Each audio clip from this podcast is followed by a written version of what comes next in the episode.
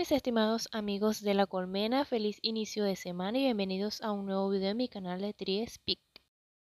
Hoy les traigo mi receta de guiso de lapa acompañado con arroz, una receta súper deliciosa que de seguro les encantará.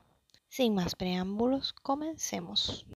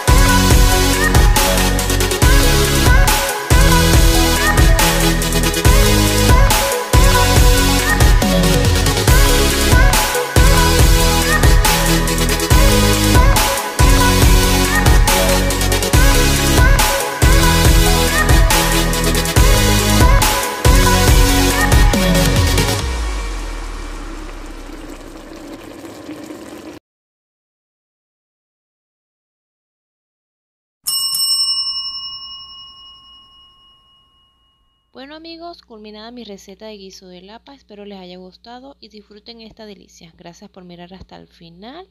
Hasta la próxima. Bye.